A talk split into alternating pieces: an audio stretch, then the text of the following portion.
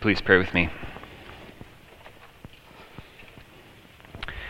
Heavenly Father, may the words of my mouth and the meditations of my heart be acceptable in your sight, O Lord, my God, my strength and my Redeemer.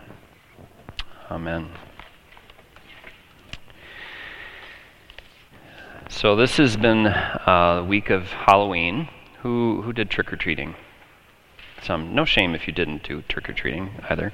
Um, our family, we inherited a very Halloweeny house, and so it was kind of like we didn't really have a choice. I think people were expecting that this house is always going to have something. So we have spiders in front of our house, which I, I took down promptly on November 1st.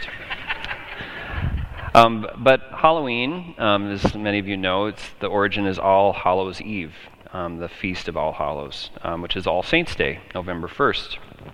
And then the next day after that, in many traditions, is called All Souls Day. So, marking not just the saints, but all souls of faithful departed. And so it's a, it's a period of time, it's a week where there's many remembrances of those who have um, died in the faith, um, Christian commemoration of saints, and the origin, I think, of a lot of our, uh, our costumes and different things of Halloween actually had a Christian origin of sort of mocking death, like that death is broken, that its power is emptied. Um, of course, most of our local celebrations don't have that character anymore. It's more of a celebration of darkness, but it had it had an origin in saying that death is defeated and that the saints um, they aren't wearing red blood-soaked garments, but the white robed army of martyrs that they have been washed clean in the blood of the Lamb. So it's actually should have sort of celebration of light conquering the darkness. Uh, as I said at, uh, in the welcome, I was able to go to um, our diocesan convention this last weekend, and Bishop Alec preached on um, All Saints and the commemoration of All Saints. And our readings from Philippians, I think, were fitting within that, so we made a little bit of an exception, but I think as you'll see, there's fitting things within Philippians for All Saints um, Sunday as well. And he, um, Bishop Alec, noted how um, it's become common for us to say, well, all Christians are saints. Like there are saints that are, are marked, that have been canonized by the church. But as the Apostle Paul says at the beginning of Philippians, as he says in Ephesians and Colossians, he addresses his letters to the saints in Christ Jesus. And so there is something true. The saints are those who are set apart, who are in Christ. That those who are in Christ have a mystical union with Him, and we have a mystical union with each other, um, with those who are in Him. And our last song um, in the service, which sings of trains and of tea and and of um, saints being in schools and many commonplaces, is a reflection of of that truth. Um, that we are, in in a sense, set apart. We are saints um, in Christ Jesus.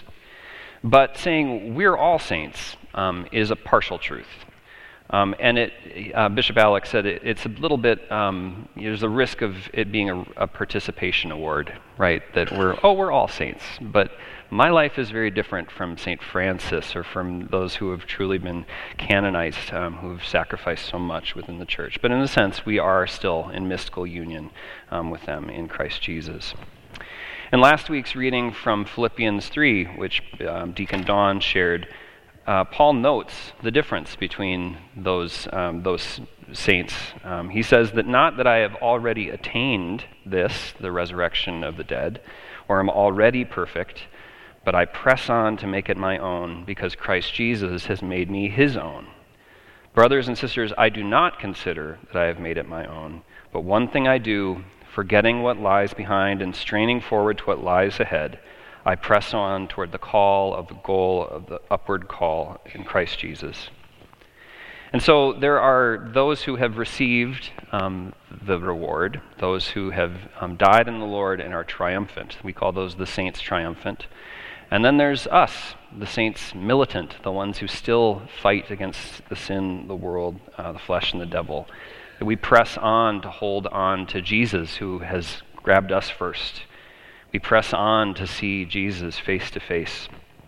And last Sunday in our baptism service at the very end, um, little one year old Anthony, who was a very sweet baptismal candidate, um, if you were here, um, received the sign of the cross. And we say pretty, pretty stark words receive the sign of the cross as a token of your new life in Christ.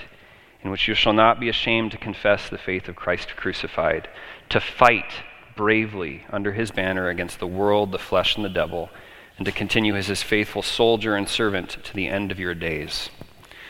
There was a time where that prayer, I thought, yes, we're soldiers, but we're also ambassadors. And I think you may maybe remember, it was like, be a faithful ambassador. But ambassadors are kind of non combatants, right, in a diplomatic sense. Soldiers, we are. We are in, in a battle, in a fight. And so we are marked, um, and we join the church militant, the saints militant. All Saints Sunday is a day for us to remember, to look back to the saints triumphant. Uh, but it's also a time, as our reading from Philippians says, to look around, to look, look around at the examples of those who, um, who follow Jesus. And then finally, to continue to press on toward the goal for the prize the upward call of God in Christ Jesus. We look to the examples of those who have walked before according to the example of Jesus Christ. We look to those who have received the prize and join the whole company of, of heaven in worship. And that's uh, much of the arc of our own worship service, in which we join with angels and archangels and all the company of heaven. We are mystically unified with them, and in a sense, we're brought up into that heavenly reality and something that is already and yet not yet. But we also, in the meantime, as we're sent out, we need to look around to those who walk according to the example of Jesus. And then through the example of those both past and present, standing firm together in the Lord, exhorting one another, being like people on the line or in the foxhole, saying, Hold, and I will fight beside you, um, to disciple one another, to stand firm in the Lord Jesus Christ. And so, first, we remember on All Saints those who are past. We keep our eyes on those who walked past tense, according to the example of Jesus Christ. Men of women who walked um, with Jesus.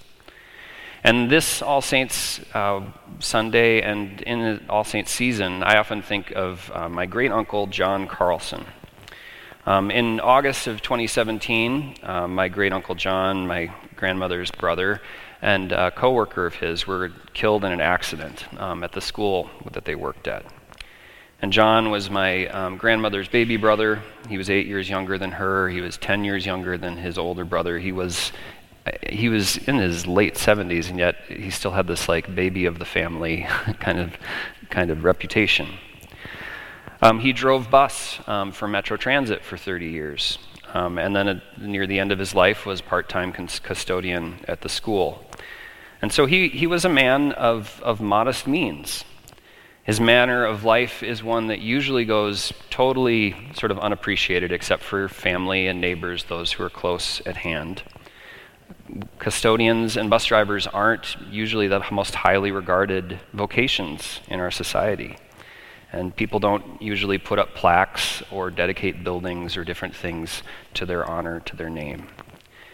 However, the tragic circumstances of John's um, death drew attention in a God ordained only way to his life and his example, his manner of life. The outpouring of appreciation for him was just overwhelming. Newspapers, national news, international news. Um, I mean, we're an Anglican church, so BBC did pay attention uh, to, to his death and noted his life. There were 1,500, maybe 2,000 people who attended his funeral. There were local and state politicians who wanted to be there expressing their condolences the mayor of Minneapolis, congressional representatives, senators. And all of these figures eulogized him for his humility and his service. He was a cheerful and a talkative man. He encouraged people in, in not a very sophisticated way, but very consistently to follow after Jesus, to have a Christian attitude, to be kind to others, to be a servant. Um, late in his life, he started running um, to run um, and raise money for the school. And he was not a particularly gifted runner, but he, he pressed on, making this run of a mile every year just for the sake of his alma mater. And then finally, he was most um, known, people talked about how he would hand, hand out dilly bars uh, to students at the school. These, again, were not sophisticated things, these were not huge, enormous treasures, and yet he was extolled for these examples of service, this self emptying life. So it was moving to hear other people's praise of John's life. And he wasn't a perfect person, but he was a Christian who, in his day to day life, pressed on toward the goal for the prize of the upward call of God in Jesus Christ. And his manner of life, um, which might have otherwise, by other circumstances, not really been magnified or spread far and wide, certainly not on BBC or international news, those kinds of things, his manner of life was a testimony to the gospel of Jesus Christ. His words and his actions, again, simple, modest, were expressions of his faith that Jesus is the way and the truth and the life. And he is now among the saints triumphant. And so on All Saints, that's the kind of man um, I remember, as, as well as the other saints as well, but a particular one that I knew. So we remember those who are past, but we also look around um, to those. I mean, you might even want to look around right now. Look around to those who are present in the midst of the church. Keep your eyes on the faithful example of those around you. Philippians is a letter where there's lots of personal examples, examples of what it is to follow Jesus. That Paul is exhorting people not just to look to those who have words, but those who suffer for Jesus Christ's sake. Those who believe in Jesus, follow him, and as he himself did, um, put his money where his mouth was, right? He was writing this letter from prison. He had many examples of, of suffering throughout his ministry. He gives examples as well of um, Timothy, Epaphroditus, those who followed Jesus in joyful service and humility. Each of them, Paul, Timothy, Epaphroditus, looking to Jesus, who himself became nothing, taking the form of a servant, emptying himself, becoming obedient even unto death on a cross. Paul was a, a, a, pastor who it was so important that, that words and actions matched and he rejoiced in the Christ likeness of others. He rejoiced in Christ likeness, but he also clearly and publicly corrected those who went astray, those whose example was, was not worthy of the gospel of Jesus Christ. And so he gives a caution um, in our reading from today how setting our minds and our hearts on earthly things isn't merely a private decision, something that just, well, maybe I'll do this for a little while or it has no consequence, but it is, in fact, a warfare against the cross of Christ. That it has consequences for the community as well as the individual. And I think we might imagine Paul wrote these things, wrote these words, this caution with tears, because he himself had once been an enemy of the cross of Christ that Saul, persecutor of the Christians, God stopped him in his tracks and said, Saul, Saul, why are you persecuting me? And as Deacon Don preached last Sunday, the end of earthly mindsets, the kind of isms um, that, that Paul followed, or the various sort of isms, different other ways of life that we might be um, um, tempted to, all of those end in destruction. They all are passing away. We might gain the world, gain the thing that is contemporary and um, the thing that, that seems to get us, um, get us advancement and praise in this world. We might gain that thing and lose our soul. And so Paul corrects those um, who set their mind on earthly things, and he speaks to how their God is their belly. And I think that language of God as their belly is, is speaking not to an idol that is out there, that people could sort of offer uh, food to, an, to a, a physical idol, um, but a fleshly idol of self. I think, again, Paul's speaking to a fleshly idol of self, that they themselves are the idol. And that could apply to uh, sensuality, to gluttony, uh, to greed. But I think it's referring as well to boasting in the flesh, what, what Paul had spoken about, uh, written about earlier in chapter 3. An allusion to those um, who were Judaizers, those who were claiming um, circumcision, those who were claiming the privilege of their, um, their sort of heritage of descent as the way in which they were saved, as well as those who did not eat or did not touch and held at a distance all those who might otherwise come to Jesus. And so it could be, and, it, and those things, gluttony and sensuality, are ways in which um, God, our God, our belly can be our God. But I think, again, he's speaking to that boasting in the flesh and that inherited heritage rather than the gift of life in Jesus Christ. And the end of all earthly things, um, again, is destruction. All accolades, they will end. People will forget. The plaques will get rusty. The building that we build and dedicate will crumble. Um, but only um, being in Christ is the thing that is eternal and secure. And God graciously opened Paul's eyes to see the ways in which he was an enemy of the cross and turned him aside so that he might walk with Jesus. And Paul's pastoral compassion um, for those who are going astray is clear um, in his public correction of Euodia and Syntyche. Now, he didn't accuse them of being um, enemies of the cross. I think it's maybe a little different thing that he's correcting. But he did want to correct them, saying, reminding them of who they were in Jesus Christ. And their correction is essentially um, a reiteration, a repeating of what Paul had written earlier in chapter 1. Um, Philippians 1 27 and 28, he says, Only let your manner of life be worthy of the gospel of Christ so that I may hear that you are standing firm. That word again, that which you see in chapter 4, in one spirit, with one mind, striving side by side for the faith of the gospel. And so he's using, again, he's repeating that sort of language which he's introduced earlier in chapter 1. Now, this is, this is just an aside, but I think their discipline is evidence um, in, in an interesting way of the participation and significance of both women and men to the church. That Paul counts them among both the named um, as well as numerous unnamed fellow workers in the church, and that they're, they're noteworthy women. He's giving names that the Philippians would recognize. And it's clear, at least in this passage, though Paul speaks of other ways in, in which um, male men and women are to interact differently, that in this case, their gender is not um, the issue, um, but their personal disagreement, the way that they are not of one mind in Jesus. That's the overarching issue. Euodia and Syntyche walked side by side with Paul and others. And I think he's speaking to the way in which, because they walk side by side with him, they walk side by side with Clement, that they're actually in greater alignment with each other than they actually realize. Um, therefore, let them recognize their agreement, recognize how they are one in the Lord, um, recognize the agreement and the unity that they already have.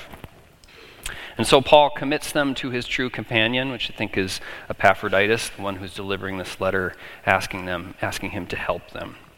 That their names are in the book of life, that they are to remember who they are uh, as the saints, um, saints militant, those who are set apart to follow Jesus. So, All Saints, again, it's a Sunday, it's a season, um, really, in, in some ways, to look back, uh, to look around to those who follow after Jesus, and together, um, as disciples, press on towards Him. To look back, to learn from the manner of life of saints triumphant, those who lived um, their lives as citizens of heaven and now have the fullness of that citizenship today people who looked to Jesus and his kingdom, not looking to sort of gain advantage in this world according to sort of a, an economy that will, will come to an end, but those um, who are, will be remembered and whose names are written in the book of life.